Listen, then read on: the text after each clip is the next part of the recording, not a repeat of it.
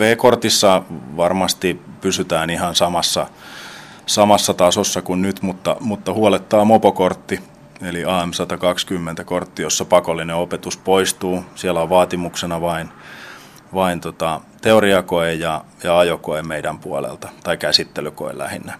Ja, ja se huolestuttaa, että sieltä on pois nyt sitten liikenteessä ajamiset ja muut vastaavat. Tero Uusihaka säger att för sju år sedan när det blev obligatoriskt med körundervisning i trafiken för mopedister så har antalet omkomna och skadade i mopedolyckor minskat drastiskt i hela landet. I Vasa till exempel har ingen dött i mopedolyckor. Men nu är han rädd att olyckorna kan möjligtvis öka igen. Nyt se poistuu ja seitsemän vuotta sitten Vaasassa kuoli samana kesänä kaksi mopo, mopo-onnettomuudessa. Ja nyt sen jälkeen, kun autokouluun tultiin ja treenattiin siellä ja oli, oli pakollisia ajoja, niin sen jälkeen ei ole Vaasassa kuollut yhtään mopoilijaa. Ja onnettomuustilastot on, on selkeästi näyttää sen, että loukkaantuneet on, niitä on yli puolet vähemmän kuin aikaisemmin. Ja samaten kuolleissa koko niin kuin valtakunnan tasolla. Också trafiklärare Christian Granholm lyfter fram frågor om trafiksäkerhet. För tillfället åtminstone man ser så har vi ju, no, vi ligger ju på lägsta i finländsk historia trafiken och så har vi ju, har vi ju lägsta dödsantalet och skadade i trafiken.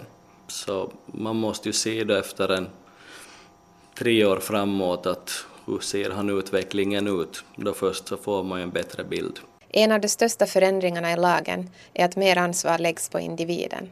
Det anser både Tero Uusihakala på Ajovarma och trafiklärare Christian Granholm. Så här säger Granholm om skillnaden mellan gamla och nya systemet.